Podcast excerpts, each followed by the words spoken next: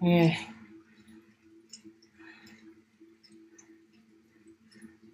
これで、はい、できた。これで一応、あの、YouTube と Facebook とペリスコープの配信はできるようになりました。ただ、タイトルが、はい、木原さん、10年マシントレーニングしながらありがとうございます。タイトルがね、入れられなかった。もうしょうがないね。さあ、今日は、えー、ケンイチさんとアットフィーリングさん、あとはコバさんと、上野さん、金吾さん、矢沢さん、えー、玉香さんと、あと、サチさんが走ってるかな。やばい。通知が出てくる。通知切らんと。大丈夫、乗ってないまだ。よし。ということで、今、もうずっと、ミートアップ始めています。ドン。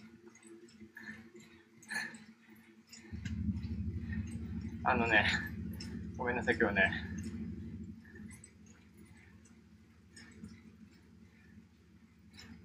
用意ができんかった。緑、グリーンバッグ用意できんかった。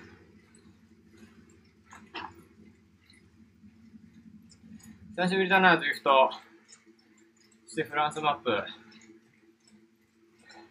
皆さん結構走られました？僕はあれですよ。あの、あれ以来。えっと、バーチャルエタップ以来ですね。タックスアプリの方に行って、ね、レコンライドを散々してましたので、や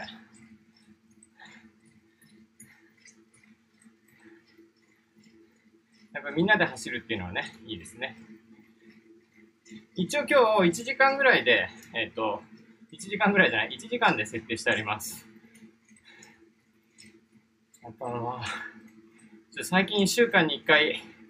タックスのね、アプリを使ってやってた。おーい。発射しました。飛んでいきました。やってたんですけど、1週間に1回だったから、体がなまってるなまってる。やっぱ週2回はやんないとダメだなっていう、思って今日はね、やったんですけど、やっぱりドタバタするなぁフランスとパリは盆休みに乾燥してる。すごい。そうなんですよ。まあでもパリも一応、走ったか。一周は走ったか。あれあれパリなんで走ったんだっけ？なんか、あ、パリはパリだけ行ったのか？なんか、思い出せなくなってきた。なんかパリだけ行きましたね、そういえばね。ということで、えー、今週末は各国でね、ナショナル選手権が行われております。まあ、日本は、えー、中止になってしまいましたが、えー、様々な国で行われ、まあ、タイムトライアルはもうすでに行って、今日まあ最終日っていう感じで、日曜日、ロードレースが多くの国で開催されます。で、今夜は、日本で、まあ、視聴できるっていうと、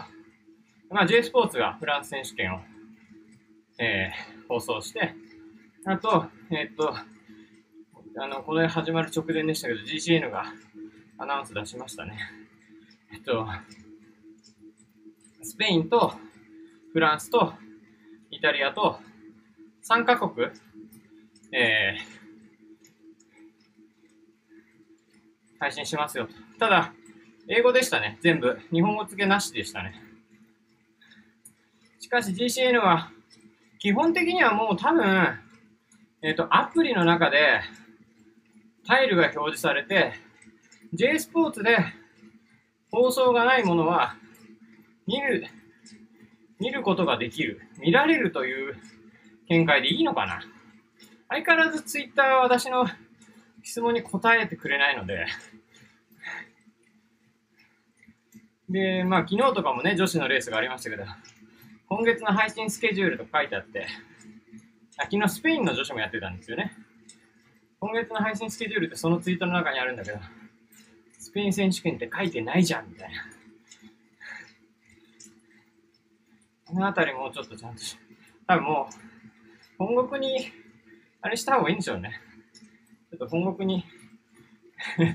もうちょっとまともにしろと。だって加入するときに見られるレース、あなたの国ではこれが見られますっていうのに、吐いてないっていうのがね、普通じゃないよね。まあだから、こういう考え方もありますよ。えっ、と、基本的にその、あなたの国で見られるレースはこれです。ただ、これ一応見られるからおまけで見せてあげるよぐらいのね。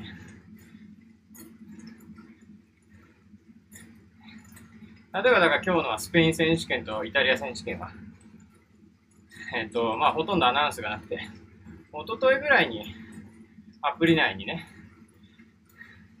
表示されましたね、タイが突然ね。で、日本で見られるか見られないかよくわかんない。まま、当日、しかも3時ぐらい、ここ3時ぐらいになってやっと、日本での今日のスケジュールっていうのでね、スペインとイタリアがアナウンスされるっていう。まあ、時間はアプリ内で書いてあるんですけど、あのー、本当に、ちょまあ、まあいいんですけど、見られるから。だからもう、なんだろう、普通のね、既存のファンの人たちはそれでいいかもしれないけど、全然さ、例えば弱虫ペダルの映画とか見て自転車興味持ちましたっていう人が、この難しいものに入れるかっていう話ですよね。インゴさん、えー、チームメイトが日本選手権がなくなったのを残念がってました。来年出場資格が本気にしてました。まあ、どうなんでしょうね。一昨年の、例えば日本選手権だったら直前の日本選手権、去年の日本選手権の完走記録とかで出場資格になったりするんじゃないですかね。もしくは、あの、お手頃チャレンジロードに出るとか、まあ、何らか出場資格、まあ、全日本選手権出るぐらいだったら、ね、出場資格取るのはわけもないと思うので、大丈夫なんじゃないですか気にしなくても。何らか取れるんじゃないですかね。まあ日本選手権はね、チャンピオンを決めるレースですから。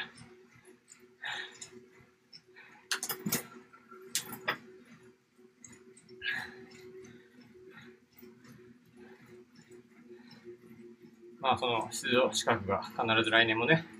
発表されると思うんで、その資格を取る準備をね、しないといけないですね。新社会人なんでレースに もうそれはしょうがないんじゃないですか。ね。出たいか出たくないかの問題だから、その、日本選手権出るためだったら、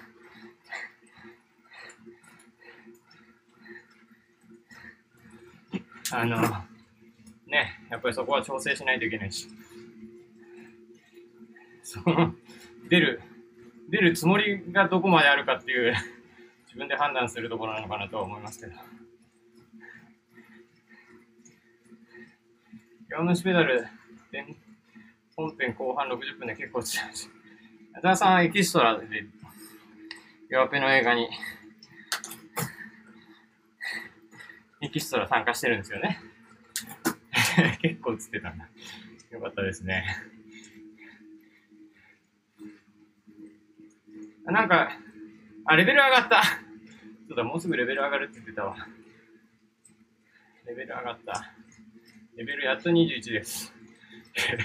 サボっておりましたので、全然レベルが変わっておりませんが。ありがとうございます。やっと21だよ。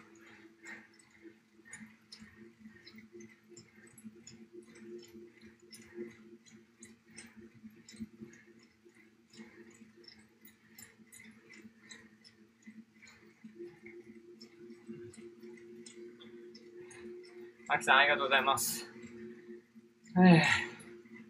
で、今どの辺？モンサンミッシェル過ぎたぐらい？あ、モンサンミッシェルもだいぶ過ぎたのか。全然見てなかった。そう、それで、なんだっけ。まあ、ナショナル選手権に関しては、まあ、スペインが結構早いんですよ。いつも、ね、ブエルタだと、いつも深い時間にやるスペインが、なんとか、朝、朝一、朝一レースやるっていう感じなので、日本時間、えー、レース配信が19時から、レーススタート朝9時とかだったかな。で、ほんとこの後3時間後ぐらいには配信始まるんで、で、8時半ぐらいには終わるんで、結構、スペイン選手権がまず最初に開催されます。で、その後に、えっと、フランス、イタリアはほぼ同時進行って感じですね。で、日本では見られないけど、オランダ選手権も、えー、大体同じぐらいの時間でやってますということで。で基本的にあの GCN が英語配信、英語コメンタリーっていうのもありますので、やっぱりいつも通りディスコードで観戦会をやっていきたいと思います。あとは J スポーツがね、フランスやってますけど、そこと違うのはあれですよ。えー、2画面同時視聴で同時、同時進行でライブを見ていくっていう、J スポーツにはできないことですね。昨日夕方にスペインの女子が中継していたのでびっくりしました。昨日そうですよね そう、さっき言ってたのそれですよね。GCN のようわからんインフォメーションの突然、突然スペイン女子やりますみたいな。もちろん僕はあの、昨日スペイン女子がやるっていうのは知ってたけど、GCN が中継するかどうかっていうのは知らないから で、まあ、スペインはあの、なんだっけ。なんていう最初だっけ。まあ、あの、今日のね、夜、夜っていうか7時からやるのも、スペインの、なんかサッカーのサイトですよね、リーガ、リーガラガ TV っていうところ。そう、リーガ、リラ、ラリーガスポーツか。ラリーガスポーツっていう、えー、サイトで、えー、ストリーミングがあって、で、まあ、この前もお話しましたけど、あの、会員登録すれば、アカウント登録すれば、僕は Facebook のアカウント使って、普通にね、日本のアカウントでログインして、えっ、と、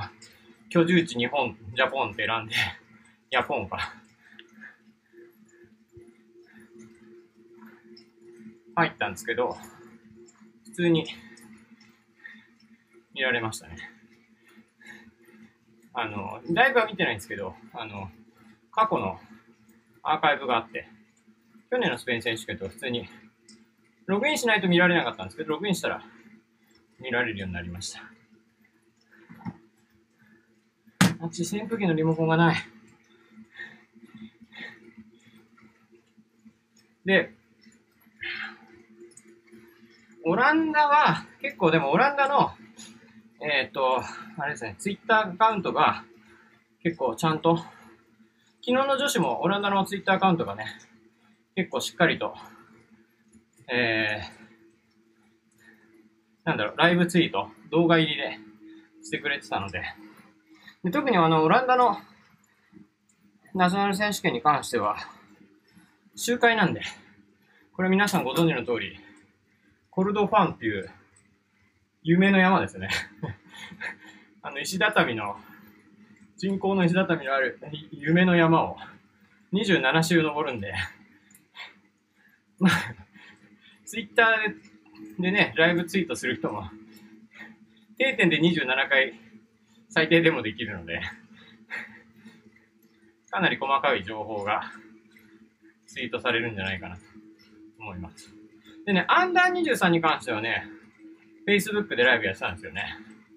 女子はなんか Facebook のライブが確認できなかったんですけど、アンダー23は、えっ、ー、と、アンダー23って言った方がいい？僕 もアンダー23っていう、ね、慣れちゃったんですよね。23ってなんだよっていつも言われるんですけど。アンダー23、えー、のカテゴリーのオランダのレースは、Facebook のライブで見ることが、まだアーカイブも残ってます。結構ね、ツイートしたかったんですけど、何？えっと、ライブをツイートしたかったんじゃなくて、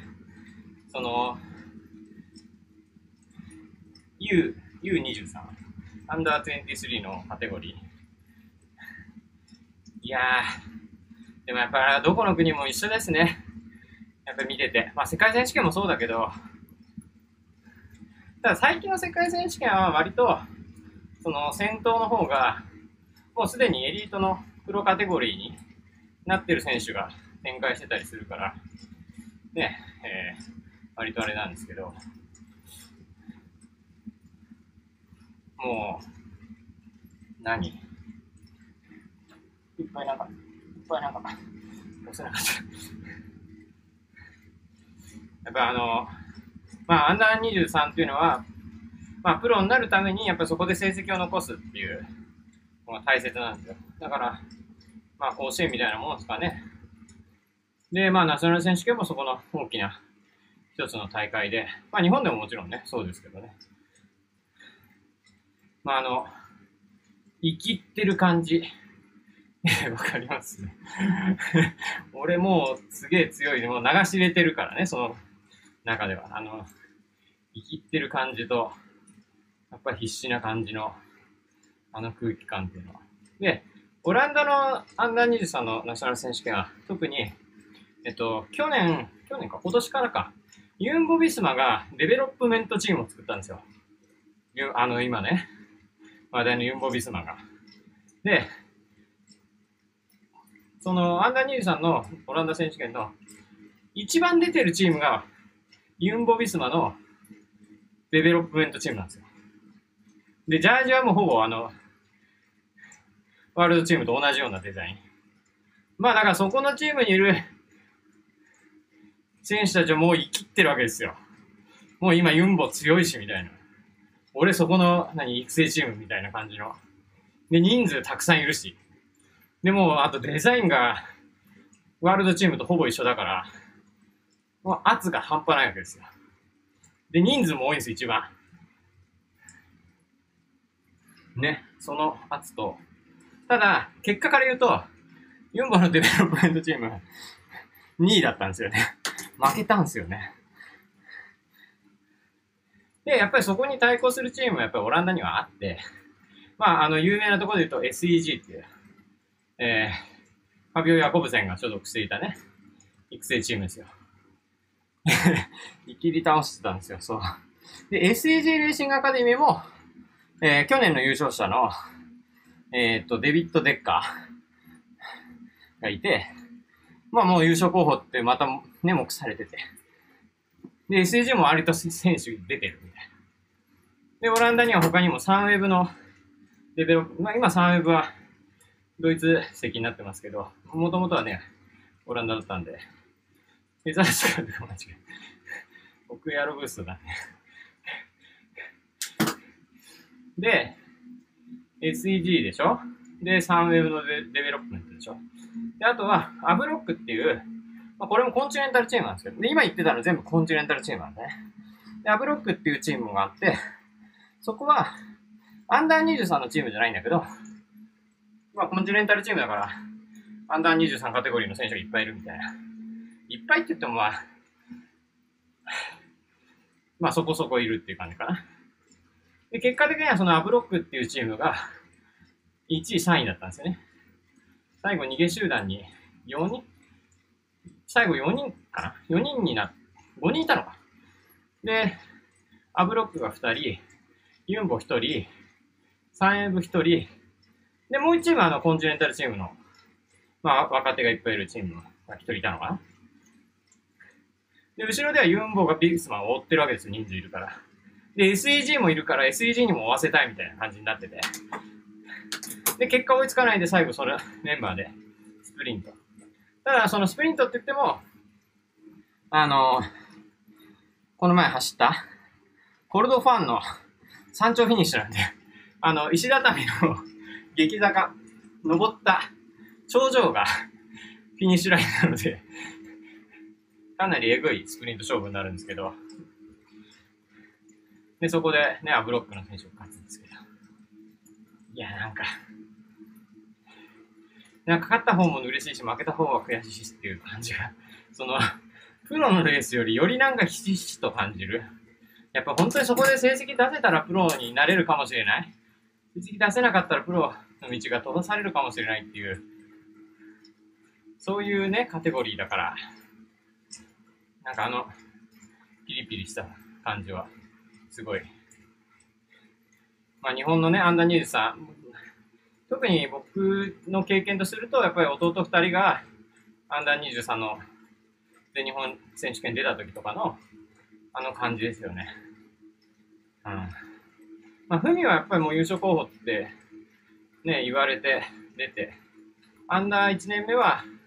スプリントで、今、愛さんのコーチやってる西谷太一に負けるんですけどね、2位だったんですけど、十何人のスプリントで負けたのかな。で、2年目はまあ、顔を怪我して優勝するっていう年ですね。で、真ん中の今の愛さんの監督の匠監督は、まあ日歩でヨーロッパに行って、まあ向こうでレース経験を積んで、やっぱりもう日本帰ってくると優勝候補っていうか、もうほぼ他は大学生みたいな当時はね感じだったので、もう総マークを食らいながらも戦うみたいな。で、アンダー4年目の時かな。ね、優勝候補、優勝できるだろうって言われてたのに 最後、あの、狭い下りがあって、で、そこ終わったらスプリントになるんですけど、そこで入る順番を譲ってしまって、スプリント届かずみたいなことになり、あの時もね、まあもちろんね、あの、日本のジャージ着てたんで、いきり倒す感じもありましたけど、あの負けた感じの悲壮感。で、結局、まあ、あの当時はまだふみがね、存在が、またただの高校生だったね。で、その時の同じ全日本でふみは高校生っていうか、ジュニアを優勝してるんですけど、まあ、ヨーロッパ行っても大したことねえじゃん、みたいな、あの感じね。ヨーロッパ行って、日本でヨーロッパ行ってたって、帰ってきて学生に負けんじゃん、みたいな。いや、でも、あの、ね、ヨーロッパ行って苦労はしてるんですけど、なんかあの報われない感じが、をなんとなく思い出す感じもちょっとあり、まあ、いろんなことを思い出すオランダのアンダー23のナショナル選手権でしたね。まあでも育成チームがそれだけあって、うん、やっぱりそういう環境の強さっていうのは感じましたね。で、あと、そこで育成チームのことで思ったのが、その、ユンボビスマ以外は、あれがないんですよ。その、上の上、何？上位組織がないんですよ。SEG はどこかのデベロップメントじゃなくて、独立した、まあ、育成チームですよね。で、ユンボビスマは、えー、ユンボビスマデベロップメントチームなんで、ユンボビスマが上にあって、えー、デベロップメントがあるんで、問題点としては、その、上の上位カテゴリーのチームが出てるときに、その育成チーム、下部組織って同じレースに出られないんですね。だから、SEG とか、そのアブロックとかは、まあ、 ABLOC は育成チームっていう名前ではないけども、普通にやっぱり出てんですよ。その、いわゆるあの、 Bingoal Cycling Cup みたいな、あの、ベルギーでやってる1の1カテゴリーとか。で、あの、レースとかを経験してる SEG とか ABLOC とかと比べると、ユンボのデベロップメントってやっぱり、上のチームが出ちゃうと出られないからでそこでちょっと経験不足になっていくっていうのはあるんだろうなっていうのは感じて、まあ、サンウェブとかデベロップメントからプロにな上がっていくね、えー、選手、最近も多いですけど、まあ、それはそれで、いい面ばかりじゃないんだなっていう気もしましたね。うん。だもちろん、だから上のチームがそういうレース、1カテゴリーぐらい出てこなきゃいいんですけど、ね、上のチームは上のチームでやっぱり成績を出すっていう意味で、そういう大会にもね、出場するってことがあるんで。うん。あとは、アンダー23の課題としては、まあ、すでに、まあ、エベネプールとかもそうだけど、アンダー23カテゴリー中に、もう、あの、エリートカテゴリーに上がる選手が、本当に多い。もう本当多い。で、その人たちがもう主戦力でほとんど走っちゃってるんで、まあそういう意味で、アンダー23カテゴリーっていうカテゴリーの存在。まあ昔はプロとアマっていう感じでね、やってたんですけど、今それに年齢制限がついたっていう。まあそういうふうに考えればいいのかな。年齢制限のついてるアマチュアって考えればいいのかな。でもまあ世界選手権では ワールドチームの選手も出られるから、そのあたりが。ね、で、だからそういう意味で日本は置いてかれてるようなって、金吾さん、昨年金曜日に富士に行きましたんで、普段とは違う雰囲気を感じました。そうですよね。そう。ただだから、その、なんだろう。で、だから、いつも僕は言うんだけど、そのヨーロッパでプロになることが全てじゃないから、ね、日本の全日本選手権で勝ったからヨーロッパでプロを目指せなんてことは言ってもしょうがないんですけど、うん。目的が違うから。ただ、やっぱり、ね、ヨーロッパでプロを目指したいと思ってるんだったら、日本選手権より先をやっぱり見据えて活動するってことをしないといけないですよね。うん、ここは、世界ではそうやってね、アンダー23カテゴリーの選手たちが、えー、プロになるためにしのぎを削ってる中、日本国内でとりあえず走ってれば、ヨーロッパに行ってなんとかとかいうのとは、やっぱり次元が違っちゃうから。もちろんそこから可能性はゼロではないけれども、うん。そう思うんだったらやっぱり、そういう方向のことを考えた方がいいし、そう思わないんだったら別にヨーロッパでなんて言わなくて、日本で僕は一番になれればいいんですっていうようなね、感じで。別にそれは否定することではないから、それはそれでいいんじゃないでしょうか。あとはだから周りで見てる人たちが、その何に、えっ、ー、と、魅力を見出して、応援するかみたいな部分だと思うんですけどね。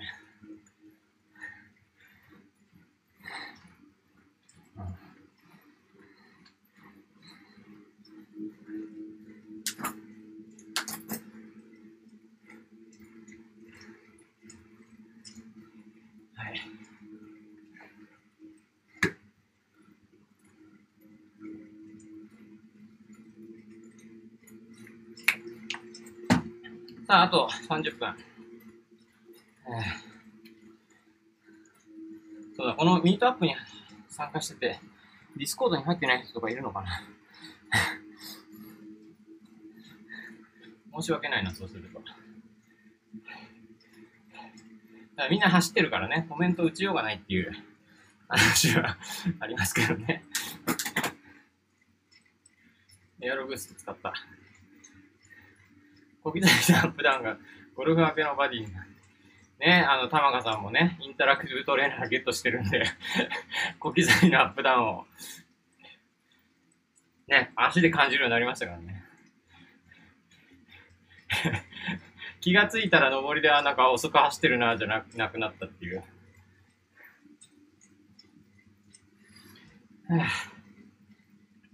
ね、あのもちろんね、スピードセンサー、パワーメーターでもツイフトはできるんですけど、インタラクティブでやると、勾配の変化をね、リアルに感じるので、まあでもた多分玉子さんは、よりズイフトのやりがいが出てるんじゃないでしょうか。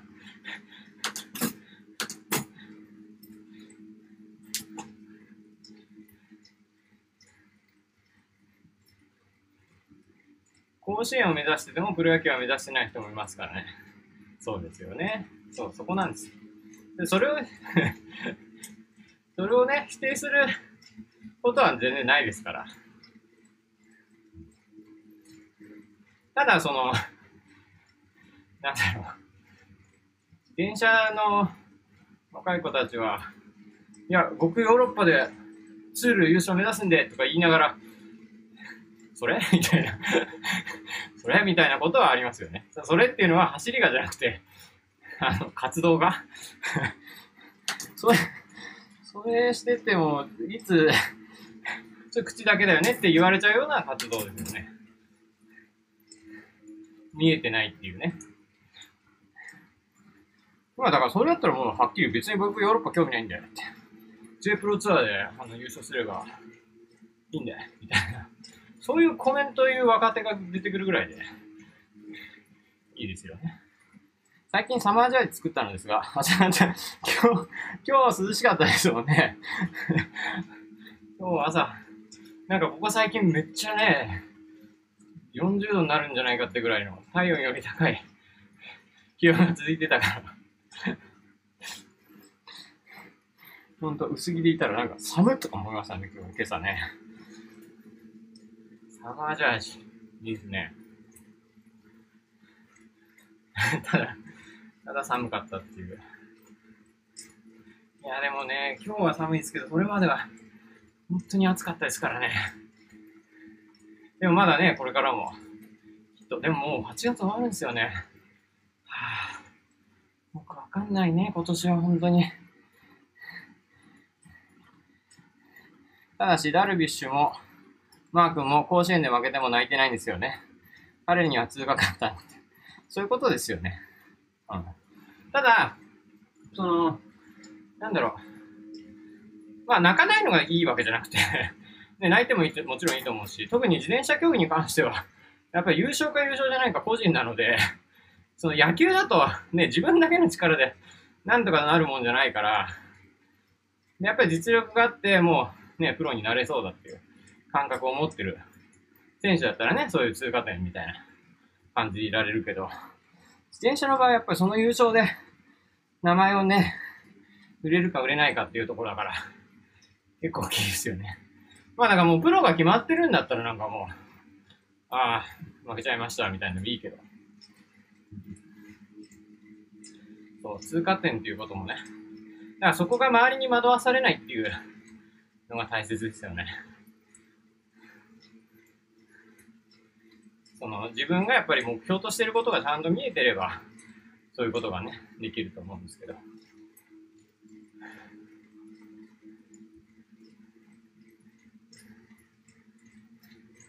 なんかこのカーブが連続するところは画面画面を見ないにしよ。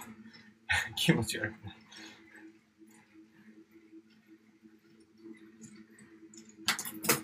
これやっと一周？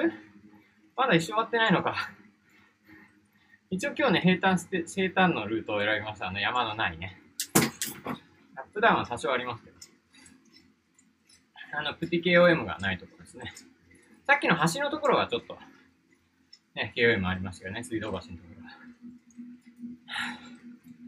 ろ。喋ったな。あと20分。一周にしようと思ったけど、一周じゃあまりにも短いんで1時間にしました、今日はね。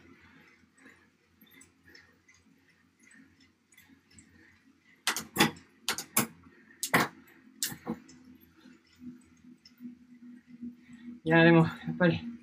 いいね。久しぶりに汗をかくと。足に負荷が足りなくて辛い。平坦だとね。それはギアを重くしてください、もう。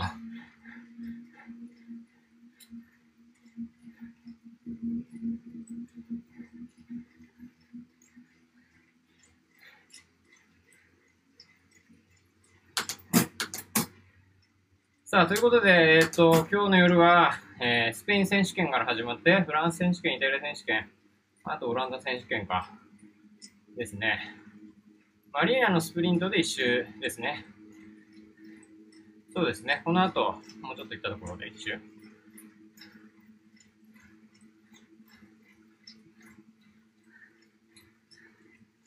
ですね。はい。で、ナショナル選手権のあの、まとめ、頑張って作ってたんですけど、ミスがありましたね、やっぱりね。えっと、ルクセンブルグの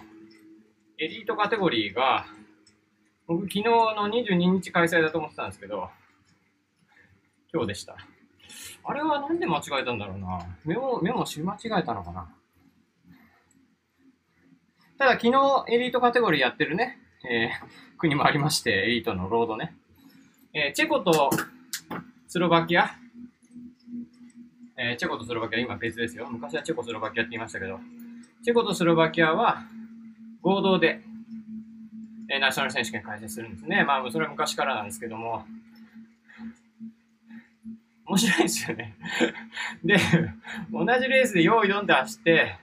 えー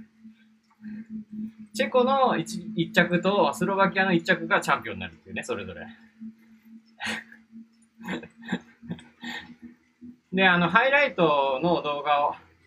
ツイッターの方で、ハイライトっていうかニュース動画を投稿したんですけど、チェコ勢の方が強いのね。チェコ勢がわーっていって、で、そこの中にちょこーんとあの、由来砂岩が入って、で、チェコ勢が11番までフィニッシュした後、由来砂岩がフィニッシュして、あの、ガッツポーズみたいな。俺スロバキアチャンピオンみたいな映像でしたね。で、チェコの方は、えー、スティバルが出てたんですけど、スティバルがスプリントで敗れまして、えー、チェコのコンチネンタルチーム所属の、えー、なんだっけ、トゥ、トゥ、トゥパリークっていう選手が、えー、優勝ですね。だか去年 TOJ に来てて、で、昔アンダニューさんのシクロクロスの世界選手権で、一周間違えてガッツポーズをして、で、ただ、そこからもう一回先頭走って、最後スプリントで負けて2位になったっていう経歴のある選手ですね。スーパーリーグ。まあ、シクロクロスメインでやってる選手が、まあ、先輩スティバールを破るという結果になってます。痛い痛い。そう、その選手がね、スティバールに勝ったんですよ。さあ、ルート完走いたしまして。RJ ベイですね。RJ ベイ。完走。ちゃんとルートアチーブメントもね、ロックするようにね、このコース設定してたんですね、実は。まだこのコースちゃんと、ま、一周走ってなかったんで。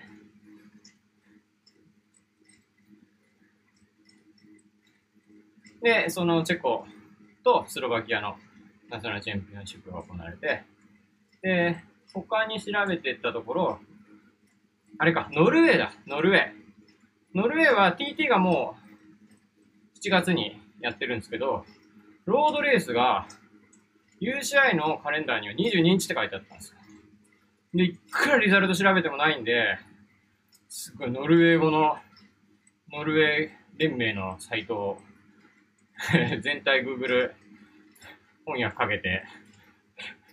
調べ尽くしたところ、やっぱり23日に男子リートをやるみたいでした。だから今日の夜、ノルウェーも開催されると。もう本当に大変だった、あのサイト見んの。で、なんか分かりやすくなくて、なんか、なんか申し込み、申し込みページみたいなところに行って、その日程を調べないといけない感じだったので。でもノルウェーのあの連盟のツイッターアカウントは、その、今日、昨日ジュニアのレースやってるのかな？で、ジュニアのレースはツイートをずっと連発でしてたので、それを発見して、あ、だから中止ってことはないなと。で、一瞬中止かなと思ったんですよ。ノルウェーで、TT は事前にやってて、ロードが22日だけど、リザルトがないっていうのは、あ、これ、もしかしたら中止ってこともあるのかなと思って、調べてたら、ジュニアやってるから、ジュニアやってんだったらやっぱりリュートやるなと思いながら、言ったら、えー、優秀なサイトが間違ってた。であとは、カナダが、えっ、と、21日にタイムトライアルが行われてたはずなんですけど、やっぱり成績が上がってこないと。で、えー、カナダの連盟のサイトに行って、調べたところ、キャンセルと。すいません、もうね、国が多すぎて、すべての国の連盟にまで行くっていう手間をかけてなかったので、カナダは事後報告です。もう7月末の時点でキャンセルって出てましたね。アメリカはなんかその情報は拾ってたんですけど、ナショナル選手権キャンセルっていう情報は、カナダは拾えてませんでした。もう仕訳ありませんでした。カナダもキャンセル。まあアメリカもキャンセルとかね。あとイギリスももうキャンセルが発表されていて、あとは、あとそうだ、スイス。スイスは TT が7月にもう行われて、キュングが勝ってるんですけど、スイスは逆に、だからスイスは、その、ロードレースはもうやめると、キャンセルするっていう、まあ、スイス世界選手権がその、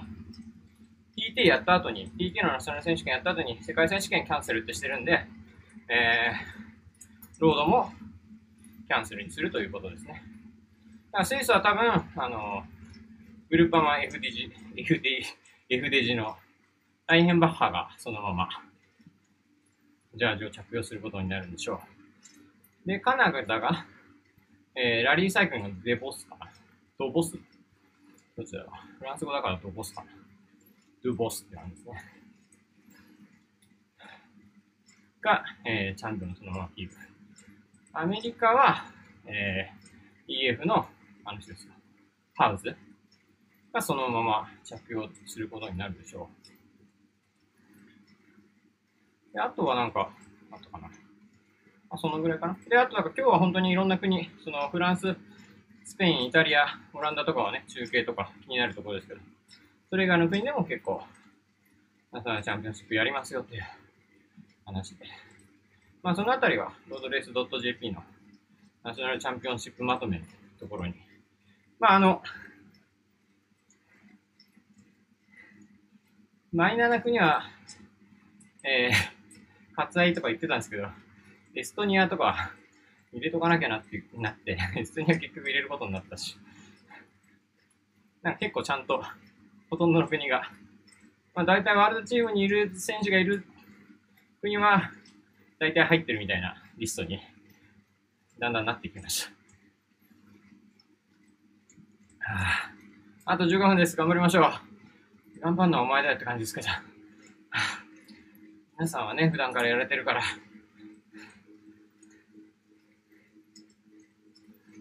で、あと、あとそうだ、えー、COVID-19 のね、話。まず、アージェイドゼルの、えー、ファーバスが、アメリカ人がね、陽性反応が出て、えー、アージェイドゼルの、まあその時に一緒にいた選手たちが、まあ、自宅隔離になって、えーと、フランスチャンピオンシップに出ないっていう話があったり、えー、あとは、これはヨーロッパ選手権の方なんですけど、ヨーロッパ選手権のイタリア代表だったグアグアルグアルニ言えない。グアルニえグアル、グアルリ、グア、言えなくなってるじゃない。グアレル、え違う、違う。なんかおかしい。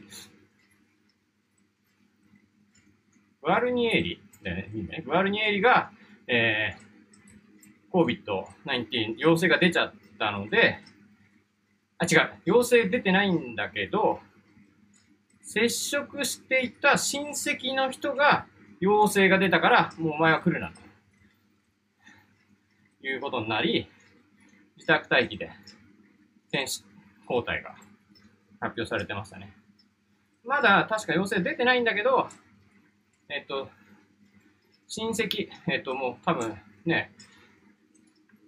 濃厚接触していた親戚が陽性が出たから、えー、じゃあちょっとお前もやめとけっていうことになって、えー、選手交代。で、イタリア代表ビスコンティが出るみたいですね。はい。で、イタリア代表は他にビビアニがね、えー、もうツール出るから他に行くなって言われて、うんうん。ヨーロッパ選手権出場できないくなって、まあディフェンディングチャンピオンだったんですけどね、出れないとか。で、コルブレーリもバーレメリーですね。えー、最初はイタリア代表に選ばれてたんですけど、やっぱりチームから今他のところに行くなって言われて、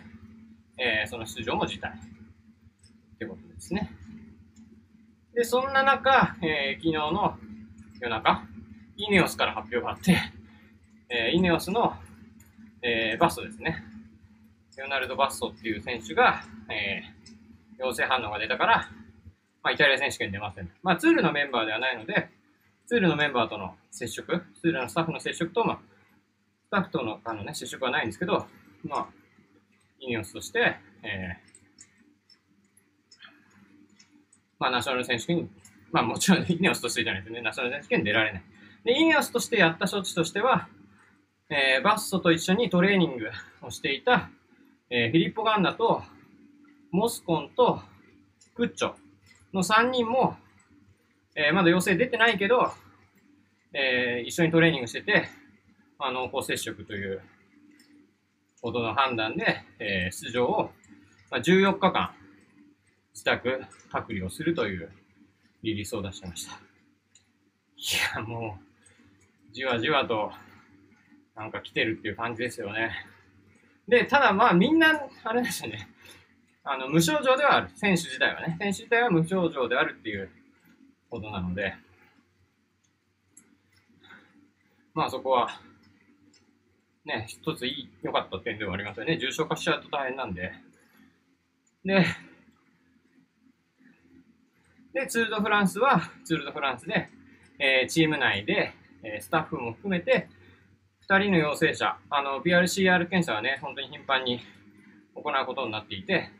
その大会内でやってる PCR 検査で、えー、チーム内、選手含めスタッフ、で、2人の陽性者が出た時点で、そのチームは、えー、撤退していただくという発表をツール・ド・フランスの主催者がしました。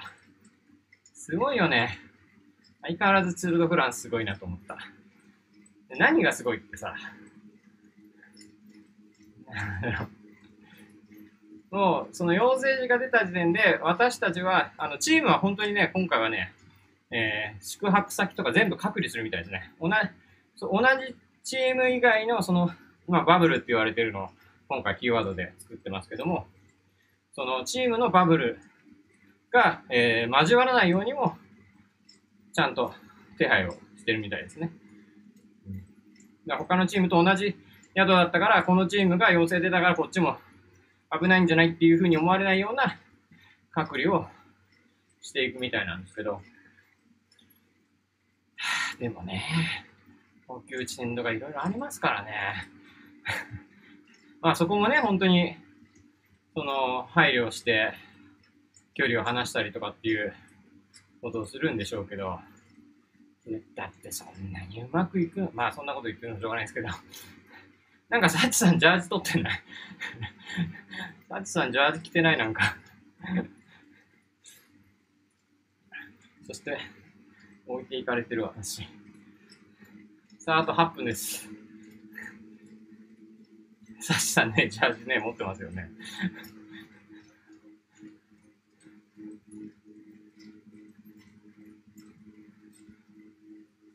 で、えー、っと、なんじゃらほい、ツールね。さあ、ツールは、だからチームが、そこのチームを排除しても、ツールドフランスには問題がないから進めていくって言ってるんですよ。そのなんか、来てない。来てないの多分ミートアップ中だからじゃないですか。ミートアップ終われば切るんじゃないですか。その間に取れるかもしれないですけどね。で、ツールドフランス、一つ思ったのが、ちょっとその、詳しい資料全部読み込めてないんですけど、その UCI が出してる、その COVID-19 の対策とかっていうのは、まあちょっと読んだんですけど、英語ばっかりでもうなんか難しいから、よくわかってないんですけど、主催者とかコミッセルに陽性者出たらどうするんだろうっていう。なんか、ツール・ド・フランスとしてはなんか主催してる側は絶対陽性なんか出るわけないみたいな感じで言ってるけど、そのチームはね、もうお前ら出ていけっていう、まあそういう言い方はしてないけどね、撤退してもらうみたいな感じなんですけど、オーガナイザーとかに出たらどうすんだろう、ね。フルドムさんの周りの側近がなんか陽性出ましたとか言ったら、フルドムさんもあのツール・ド・フランスから退場していただけますかそういうことになるのかな昨日パリの時のミートアップ終わった瞬間に着替えましたって、矢沢さんが、サチさん。でもサチさん、このこのマップのジャージもいっぱい取ったもんね、もうね。ツールのね、主催者とか、あとコミッセルですよね。主催者とはまたね、別の。そうそう。主催者に2名出たら開催中止ぐらいの話ですよね、本来だったらね。でもそこはなんとかするんだろうな。あとは、面白いの、その、さチームから2人出たらね、あの、撤退っていう話の中で、ツイッターのメンションで、イソジンで毎日うがいすれば大丈夫じゃない？みたいな。イソジンね、その、検査の前にイソジン使ったら出ないですもんね。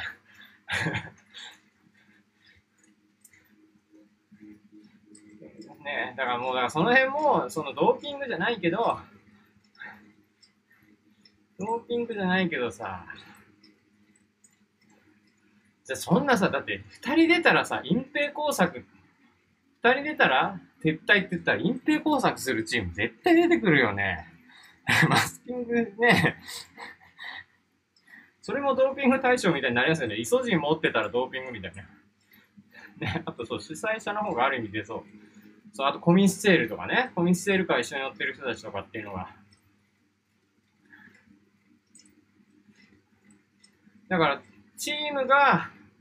ね、撤退っていう話はあるんだけど、やっぱり大会自体もそういう危険性も全然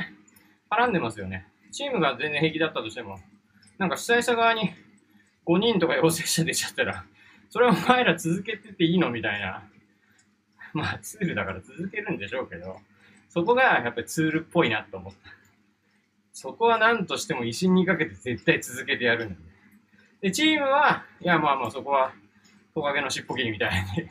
切るんだなっていうような印象を受けたけど、本当にそうなのかどうか知らんけど、なんか僕の印象としてはそういう印象を受けましたと。ね、そこも結構、ある意味怖いですよね。この間のね、まあそれはフランスじゃなくてイタリアだったけど、イタリアのあの、えー、ロンバルドっていうレースありましてね、トリディッコ・ロンバルドっていうレース。あれを見てた時に、あの日、中継のカメラが全然来なかったから、気にしてにね、ずっと映像映ってましたけど、全然マスクもしてないし、普通に喋ってるし、みたいな。ああいう感覚だとね、普通に起こり得そうなんで、本当にまあ僕としては無事に行われてくれればいいんですけど、心配なこと、心配事がいっぱいあるなって感じですね。まあ、そんなツール・ド・フランスは来週の土曜日からタートですね。まあ来週、えっ、と、木曜日にはプレゼンテーションが行われて、いろいろ始まりますが、まあ、ただヨーロッパ選手権はその前に一回あるよという感じでしょうかね。ああ、ツールのロードレーズ .jp も作んないと早く。グランツール結構重たいんだよな、3週間分あるから。で、まあツールやってる最中にはイタリアで、キレーナアドリアティコもね、2週目には、えー、並行で開催されますので、まあレース見ると、やっぱりね、えー、面白いなと思いますので、レースはね、やっぱり見て楽しみたいなって感じなので、それはね、すごくいいんですけど、そんな心配なニュースとかもあるなっていう感じですかね。あと、ただ、イネオスのね、あの、なんだ、バストの要請っていうのは、えー、フィリッポ・ガンナもね、えっ、ー、と、一緒にトレーニングしてたから、えー、自宅隔離ってことですけど、ガンナは、ね、TT 走って TT チャンピオンになった、なってますからね。TT、ね、隔離、タイムラグはありましたけど、TT 走っていろんな人と、まあ、接触はしてないってことになってんだろうな、レース出るだけだと。表彰とかもね、ね、裏とか言ってましたからね。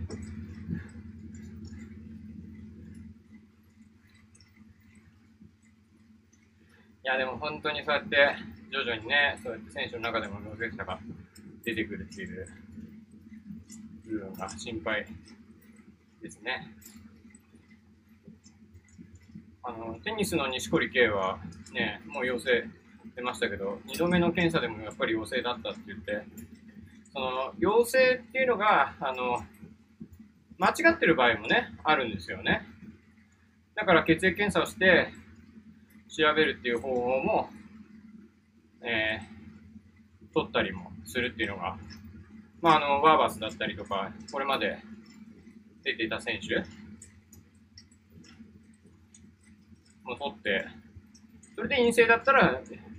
無事にレースに復帰するっていう感じなんですけど、やっぱり錦鯉みたいにね、2回目も陽性っていう風になる場合もあって、それは本当に陽性なんでしょうから、この辺がね、今後、どうなって、本当行くんでしょうかと。本当無事を祈るだけなんですけど。さあ、まもなく、えー、1時間経ちますんで、終わります。ありがとうございました。いやーみんなに引っ張ってもらって走ったな、今日は。やっぱりね、最近走ってないからね、走れないですね。もうずっと後ろキープという感じで、127ワットですね。まあでも楽しくできました。やっぱりね、汗かくことはいいことですよ。うん、まあ、トレーニングじゃなくてもね、あ1時間経ったから、インスタライブが終わったあ。ありがとうございます。いや、ミートアップの参加していただいた方々、ありがとうございました。1時間、楽しく走ることができました。そして、よう喋ったな たま、たまパパさん、ありがとうございました。楽しかったです。ありがとうございます。よう喋った。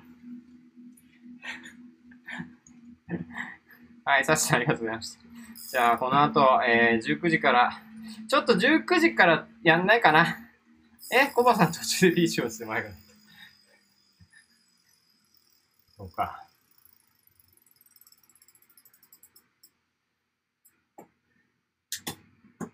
日光のイザナギ予約してるわ。ヘルメットね。日光ね。